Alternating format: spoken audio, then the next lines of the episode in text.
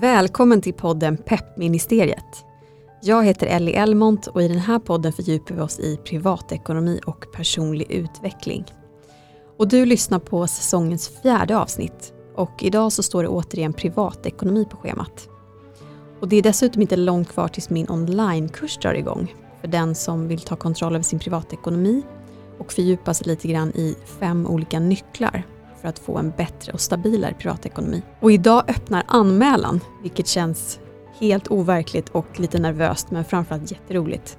Och kul att det är några av er som redan hört av er och sagt att ni vill gå kursen. Det känns helt overkligt att jag ska ha en egen kurs.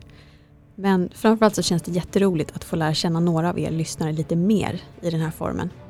Och fler detaljer om kursen det kommer i slutet av programmet. Jag vill passa på att tacka er som har skickat DMs till mig på Instagram och berättat att ni lyssnar på podden och att ni tycker att det är roligt att den är tillbaka och att ni gillar de avsnitten som har kommit ut. Det är jätteroligt att höra och eh, om ni vill så får ni jättegärna gå in och lämna en recension eller ett betyg på den plattformen där ni brukar ladda ner podden. Det betyder jättemycket för mig att eh, ni som lyssnar faktiskt delar vad ni tänker. Det gör att det blir lättare för nya lyssnare att hitta till podden. Eh, men oavsett om du vill göra det eller inte, så tack för att du är här och spenderar din tid med mig och med PEP-ministeriet. Och idag ska vi alltså prata om privatekonomi.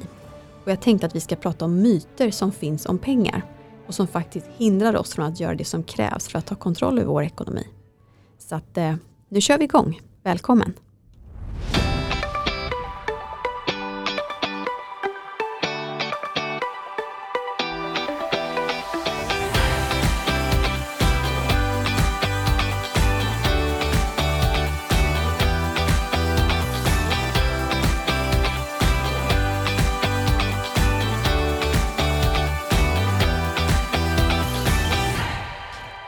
Då är det torsdag igen och jag sitter i poddstudion på Clarion Sign Hotel och tittar ut över Norra Bantorget. Och det går faktiskt inte att säga annat än att det är lugnare fortfarande än det var innan corona flyttade in i våra liv. Det är inte lika mycket människor som rör sig, det är inte lika mycket bilar. Och eh, jag gissar att det beror på att många fortfarande jobbar hemifrån. Jag pratade faktiskt med en vän om det här om veckan som just har jobbat hemifrån i snart ett halvår nästan. Och hon berättade att en stor fördel med det det var att hon hade börjat lyssna på föreläsningar på nätet. Alltså på antagligen YouTube eller TED Talks eller så. Hon hade även tagit tag i lite olika projekt i sitt privatliv som hade legat på is ganska länge. Och det berodde framförallt på att hon hade mer tid. För att hon inte behövde pendla. Eh, men också för att hon kunde använda tid som tidigare hade gått till fikapauser och sånt på att faktiskt titta på en föreläsning eller lyssna på en podd. Och jag märker också att intresset för bland annat privatekonomi det har ökat bland folk i min omgivning. Och det är förmodligen av samma anledning, nämligen att man har mer tid. Men det kan också bero på att man har blivit mer mån om att få en stabilare ekonomi eftersom vi har fått tydliga bevis på att vad som helst kan hända i den här världen. Och därför så tänkte jag att vi idag ska ta död på tre myter om ekonomi som jag hör med jämna mellanrum och som jag tror har bidragit till att många inte har tagit tag i sin privatekonomi tidigare. Det finns ju så många föreställningar om pengar och jag skulle säga att de allra flesta inte gynnar oss. Så att eh, jag tänker att vi ska titta närmare på några av dem. Och jag tycker att vi kör igång direkt. Här kommer den första myten. Det bästa sättet att bli rik på är att tjäna mer pengar. Det här är ju en inpräntad sanning som vi nästan hör och ser överallt. Och det börjar ofta i barndomen när vi får höra att vi ska skaffa oss ett bra jobb med en hög lön. Och vi kanske till och med väljer utbildning eller bransch att jobba i utifrån var vi kommer tjäna mest pengar och utifrån var lönen stiger mest över tid. Och vi spenderar sedan en stor del av våra vuxna liv med att stirra på det här lönekuvertet vi får varje månad eller lönespecifikationen och så funderar vi på hur vi kan få det att bli mer pengar där. Och bankerna de stirrar ju lika mycket på samma siffror för den siffran är ju grunden till vilka möjligheter du har eller inte har att eh, låna pengar och att bygga vidare på ditt liv. För det är ju så samhället är byggt. Och låt mig då säga så här, det är inget fel i att tjäna mycket pengar. Och det är dessutom en möjlighet som gör att man kan spara och investera på ett sätt som är bra för en. Men att det här tankesättet att det bästa sättet att bli rik på är att tjäna mer pengar, det är en myt. Och framförallt, det är faktiskt inte de som tjänar mest pengar som är eller blir rikast. Det är helt andra parametrar som styr. Mer om det alldeles strax, men först vill jag säga att det stora problemet med den här myten, och tanken om att hög lön är vägen till rikedom, det är att det gör att människor som inte tjänar så mycket pengar, de tror att de aldrig kommer kunna bli rika och så lever de därefter. Och de som istället tjänar väldigt mycket pengar, de tror att de automatiskt kommer vara rika och så lever de därefter. Och så blir båda de här grupperna förlorare. För det viktiga är inte hur mycket du tjänar, utan hur mycket av det du tjänar du faktiskt behåller. Och låt mig säga det en gång till för alla er som ska tatuera in det i svanken. Det viktiga är inte hur mycket du tjänar, utan hur mycket av det du tjänar du faktiskt behåller. Och det finns en bok som heter The Millionaire Next Door, där en man som heter Thomas Stanley har tittat på dollarmiljonärer i USA. Och han var ju bland annat intresserad av att förstå vilka gemensamma nämnare han kanske skulle kunna hitta mellan personer som var dollarmiljonärer. Och resultatet var ganska intressant eftersom det visade sig att den gemensamma nämnaren mellan de här personerna, det var inte att de hade tjänat väldigt mycket pengar i livet. Utan istället så visade det sig att även om de här personerna hade tjänat okej okay med pengar, så var det framförallt så att den gemensamma nämnaren var att de alla hade varit försiktiga med att spendera de pengarna de faktiskt hade. De hade varit ekonomiska, om man nu vill använda det uttrycket. Och de hade investerat och gjort smarta saker med sina pengar istället för att konsumera. Så de hade till exempel i regel inga nya bilar eller, eller dyra hus. De klädde sig inte i dyra märkeskläder, de levde inte ett speciellt dyrt liv helt enkelt. Och det i sin tur gjorde ju att många inte ens trodde att de här personerna hade så mycket pengar som de faktiskt hade.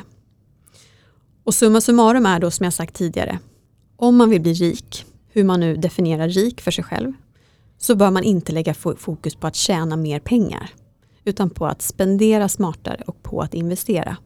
För det är det som är nyckeln. Och alltså har alla, även människor med mindre inkomster, stora möjligheter att bygga en stark ekonomi. Och det är precis det som jag vill förmedla och lära ut. Att låt inte lägre lön vara din ursäkt för att inte bygga den ekonomi som du vill ha. Och låt ingen få dig att tro att det är det stora hindret.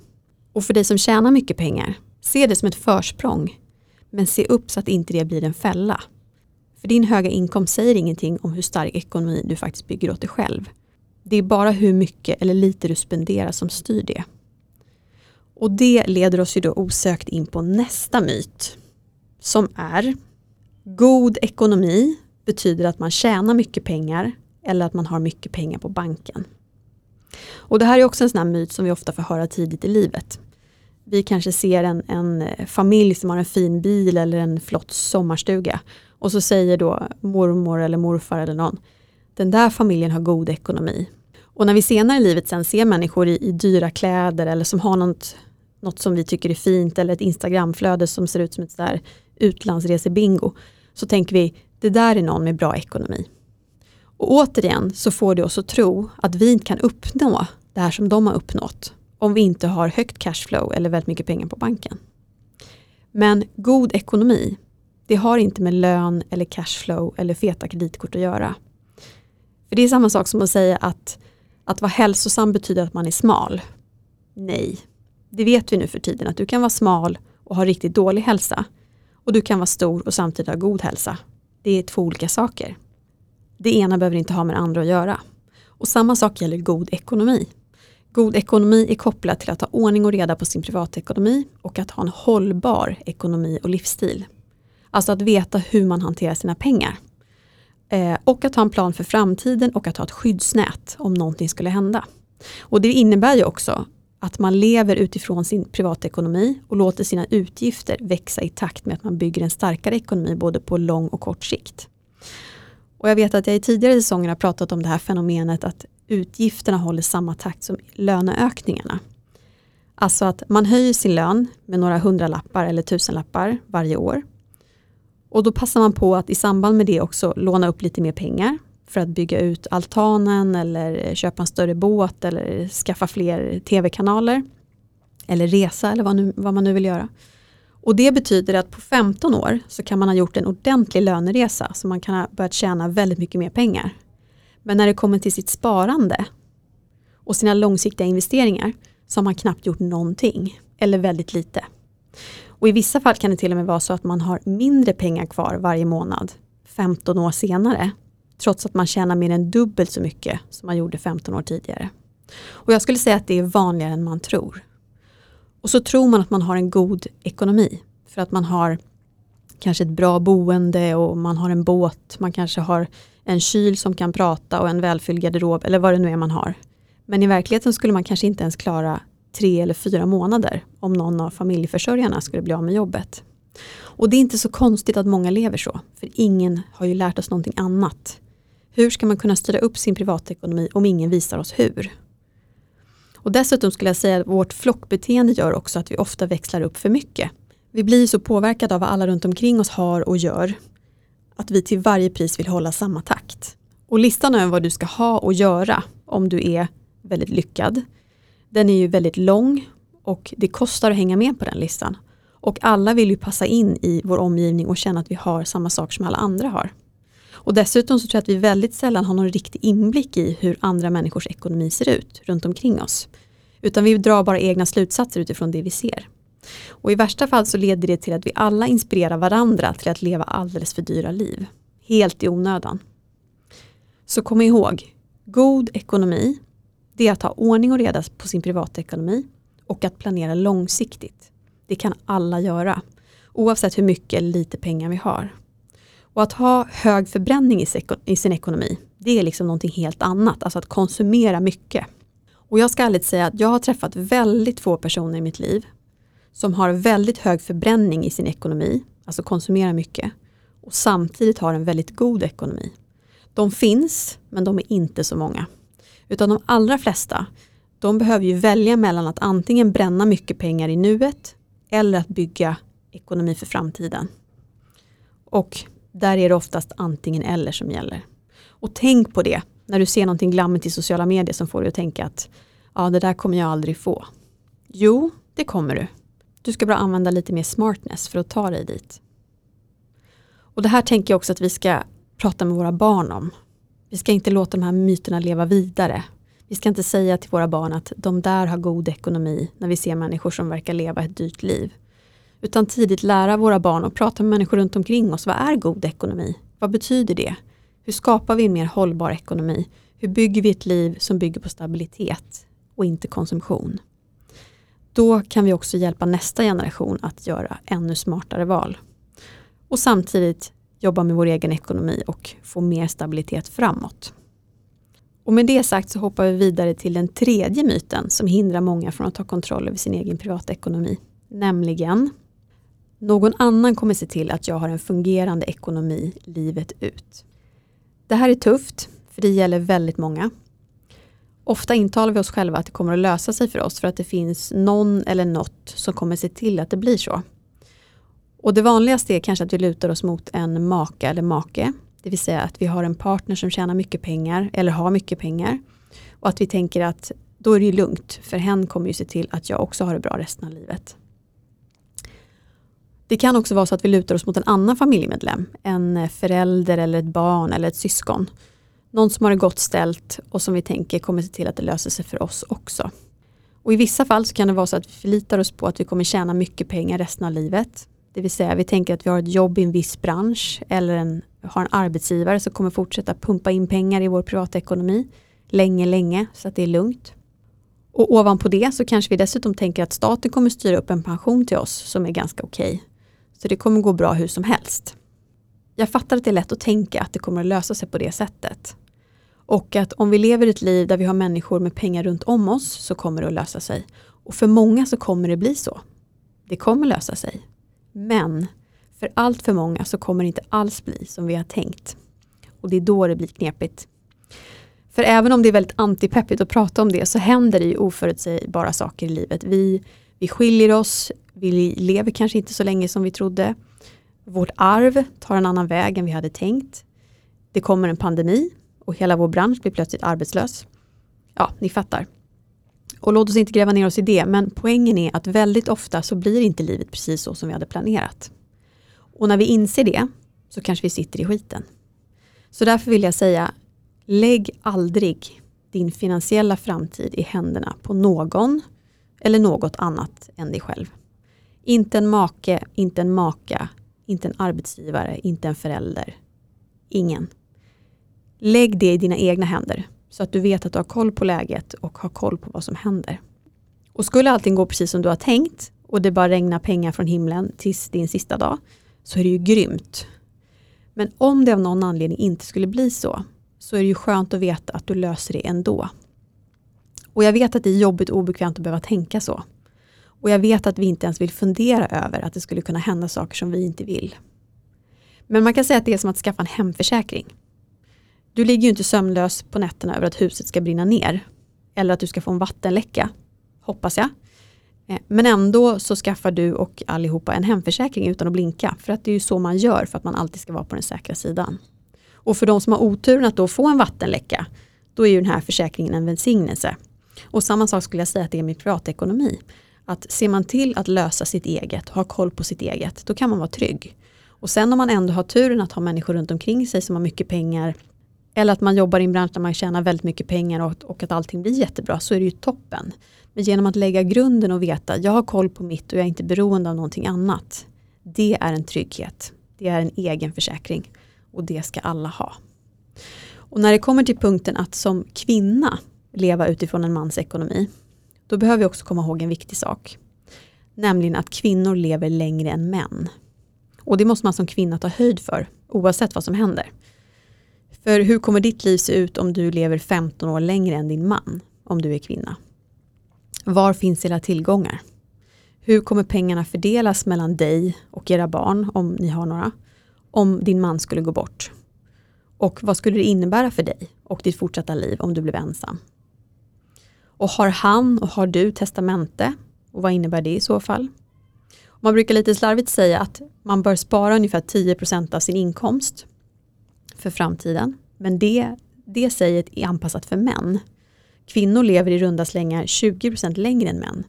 Så det innebär att om du är kvinna så bör du spara 12% av din inkomst. Bara en sån sak. Det där gäller ju att ha med sig när man planerar framåt. Och om du lever i ett äktenskap finns det ett äktenskapsförord. Om inte, vad skulle hända om ni om 15 år skulle gå skilda vägar? Vi behöver sätta oss in i de här sakerna så att vi vet hur vår framtid blir oavsett vad som händer. Om du förlitar dig på någon i din släkt eller en familjemedlem, då bör man ställa sig frågan, vet du var de här pengarna finns idag? Vet du hur de är investerade? Vet du säkert om och hur de kommer tillfalla dig en vacker dag? Så sammanfattningsvis, förlita dig inte på någon annan utan lös din egen ekonomiska framtid. Och jag tänker att man kan se det som en sport. Att ta reda på hur ens ekonomiska framtid kommer se ut, oavsett vad. Lyft på varenda sten och se hur det ser ut. Och bestäm dig för att få koll och ordning på de här bitarna så att du alltid kan sova lugnt. Och det finns fler myter kring pengar men jag tänker att vi stannar vid tre idag så att jag inte tar död på er.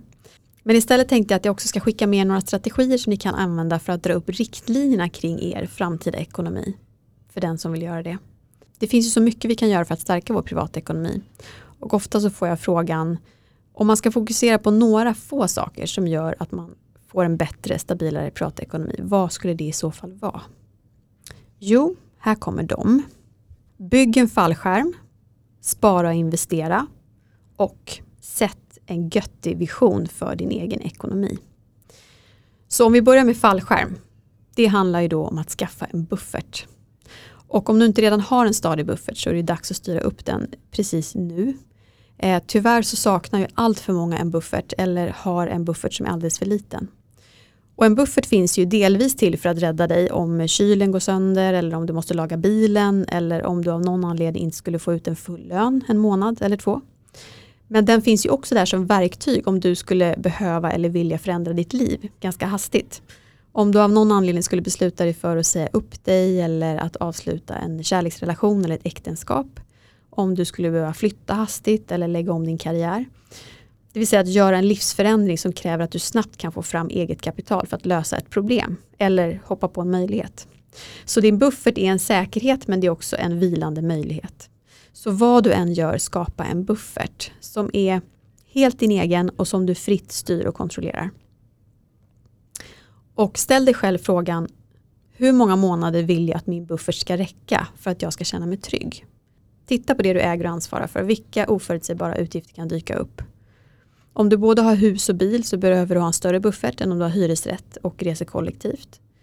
Och hur mycket fuck off-kapital du behöver om man får kalla det så. Det behöver ju du bestämma själv. Hur mycket pengar känner du att du behöver ha om du skulle vilja ställa om ditt liv snabbt? Och här spelar ju livsstilen in. Hur dyrt du bor, hur höga lån du har. Det vill säga vad behöver du för att hålla dig flytande ett tag?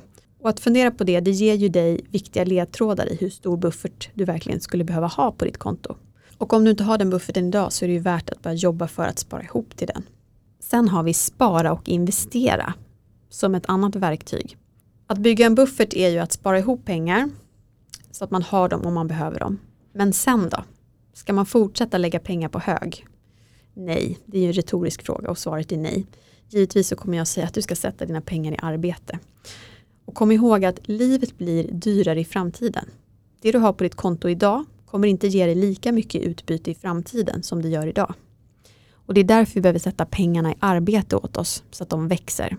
Och exakt var och hur du gör det, det är upp till dig. Men jag skulle säga gör någonting även om det är i liten skala. Bestäm dig för att sätta en liten del av ditt sparande i arbete och välj ett område som känns ja, intressant eller i alla fall mer intressant än det andra för dig. Börja med aktier och fonder och börja sedan läsa om andra investeringsformer som finns som kanske känns mer intressanta. Gör någonting som tar dig ett litet steg närmare om du inte redan är igång. Och om du redan är igång så handlar det mycket om att fortsätta hålla farten uppe. För det är lätt att slappna av när man har kommit igång och tänka att ja, men nu har jag lite aktier som tickar på så nu kan jag släppa det. Gör inte det.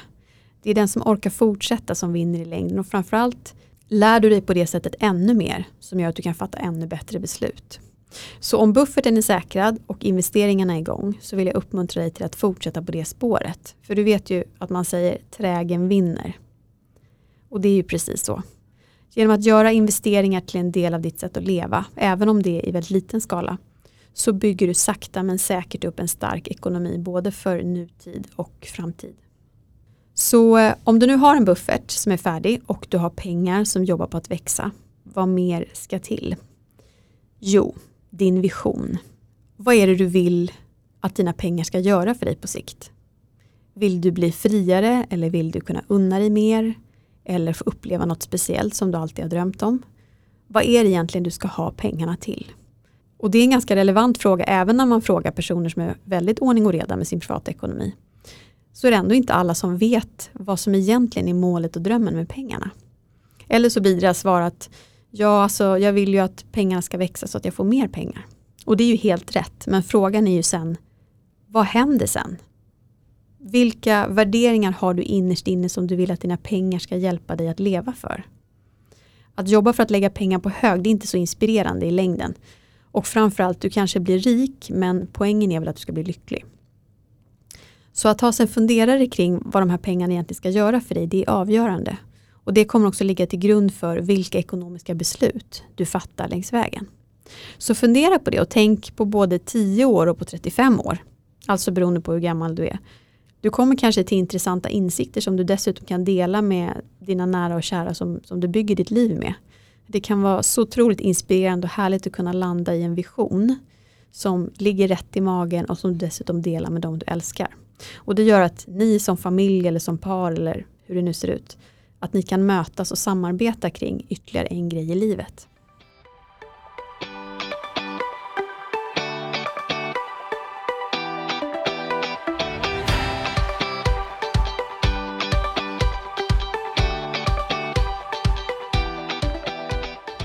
Att hitta sina värderingar kring pengar, det kan verkligen vara förlösande. Men man får låta det ta lite tid också. Det är ju det är kanske ingenting man kommer fram till bara sådär. Man, man kanske behöver fundera, och man kanske behöver jobba lite med sig själv. Min förhoppning är ju att podden ska vara lättbegriplig och sätta igång nya tankar hos dig som lyssnar. Men jag vill inte att du ska bli överväldigad och matt. Samtidigt så får jag ju en hel del mejl från lyssnare som vill ta tag i sin ekonomi men som inte riktigt kommer igång. Det ligger mycket avsnitt ute men jag förstår att det är mycket innehåll att sortera i. Och som vanligt så vill jag bara förenkla, förenkla och förenkla. Och det är ju det som är bakgrunden till att jag nu har satt ihop den här onlinekursen som jag har pratat om några veckor. Den kursen är ju fem veckor och den går igenom fem steg som lägger grunden till en god privatekonomi. Och där går vi igenom hur man tar fram sitt nettovärde, alltså vi tittar på ägandet, vi tittar på kassaflöde och på att automatisera sin budget varje månad. Det vill säga att skapa en budget och sen automatisera den så att saker händer av sig själv. För jag tror att det är det som krävs för att det ska ge resultat. Så fort det krävs att du själv är involverad i varje steg, då brukar det bli svårt. För vi tröttnar eller livet kommer emellan och så hamnar vi liksom utanför igen. Så att automatisering tror jag är nyckeln till att få resultat över tid. Men i kursen så ska vi också prata om värderingstrappan. Och där djupdyker vi i det som jag var inne på för en stund sedan, det här med att hitta sina innersta värderingar kring pengar. För den övningen den var verkligen ögonöppnare för mig eh, som är mycket så här, siffror och Excel. Jag insåg att det här var en, en så stor del av det. Och för den som har lagt eller håller på att lägga grund i sin privatekonomi så skulle jag säga att det är en väldigt värdefull pusselbit. Och i den här kursen så får du en liten video varje vecka och sen övningar som du kan ladda ner och göra din egen takt. Och eftersom vi kör online så kommer ju allting ut en gång i veckan men du bestämmer ju själv när du gör det du ska göra. Eh, kursen finns ju dessutom kvar så man har ju också möjlighet att hålla ett lite lägre tempo än, än de här fem veckorna om man skulle vilja det. Och hur mycket tid du behöver lägga ner varje vecka det beror ju helt på ditt utgångsläge. Att eh, till exempel reda ut vad man har, alltså sitt ägande. Det kan ju ta 15 minuter för en person och så kan det ta fyra timmar för en annan. Men videofilmerna kommer vara korta och koncisa och tanken är att du inte ska behöva sitta hela helgerna med det här utan att du ska få tydliga övningar som du kan göra och som gör att du kommer framåt varje vecka. Det ska inte bli övermäktigt. Dessutom så finns ju jag som stöd under kursen som gör att du kan skicka in frågor till mig för att få hjälp med det som är specifikt för dig. Vi har vår egen privatekonomi, vi har vår egen livssituation, vi har familj, vi har barn, vi har jobb. Det är ju mycket som spelar in. Så att eh, ibland behöver vi få hjälp med våra specifika utmaningar för att komma vidare. Och eh, det är ju tanken under kursen att man ska kunna få den hjälpen. Och för dig som är intresserad så finns all information på landningssidan som du hittar i min profil på Instagram. Eh, och det är peppministeriet som gäller på Instagram. Eller på Facebook så har vi också en Facebookgrupp, peppministeriet by Ellie. Där finns också länken. Och kursen drar igång om bara några veckor och anmälan är alltså öppen från och med idag. Och ni som har föranmält intresse ska redan ha fått ett mail med länken där man kan boka sig. Ni hade ju lite förtur på platserna. Och skulle det vara så att du har registrerat dig för förtur och inte fått ett mail så hör av dig för man ska ju såklart inte bli snuvad på den platsen om man nu har stått och väntat tålmodigt. Men eh, det ska bli så kul att få jobba med några av er i ett lite mindre sammanhang. Det här är ju första gången jag gör kursen och det blir ju ett första tillfälle. Det är därför det kommer vara en lite mindre grupp, eh, det är ett lite lägre pris och det är en chans att eh, få göra kursen och vara väldigt nära mig för det är också så jag kommer utveckla det här och se vad ni som är med verkligen behöver. Så det ska bli jättekul och eh, det är lite nervöst men framförallt väldigt roligt. Och har du några frågor om kursen eller hur det funkar eller om det passar dig så är du såklart alltid välkommen att kontakta mig antingen via Instagram eller via Facebook eller via min hemsida ellielmond.com. Och för dig som redan har koll på vad du vill ha ut av din privatekonomi eller som bara vill ha lite inspiration så finns ju precis det här i podden varje torsdag resten av säsongen. Och jag kan redan nu avslöja att senare i höst så får jag hit en gäst som kan väldigt mycket om aktier och daytrading. Det kommer bli väldigt spännande och har ni några frågor om det så kan ni redan nu skicka dem till mig. Det kommer också ett avsnitt om företagande. Det ligger ju mig väldigt varmt om hjärtat som har drivit bolag sen, jag vet inte, jag tog studenten typ. Och redan nästa vecka så har jag en gäst på besök igen. Eh, min andra gäst för säsongen och då ska vi fokusera på personlig utveckling. Missa inte det vill jag säga. Tack så jättemycket för att du har lyssnat idag. Jag hoppas att vi hörs igen nästa torsdag och att du får en riktigt bra vecka. Hej då!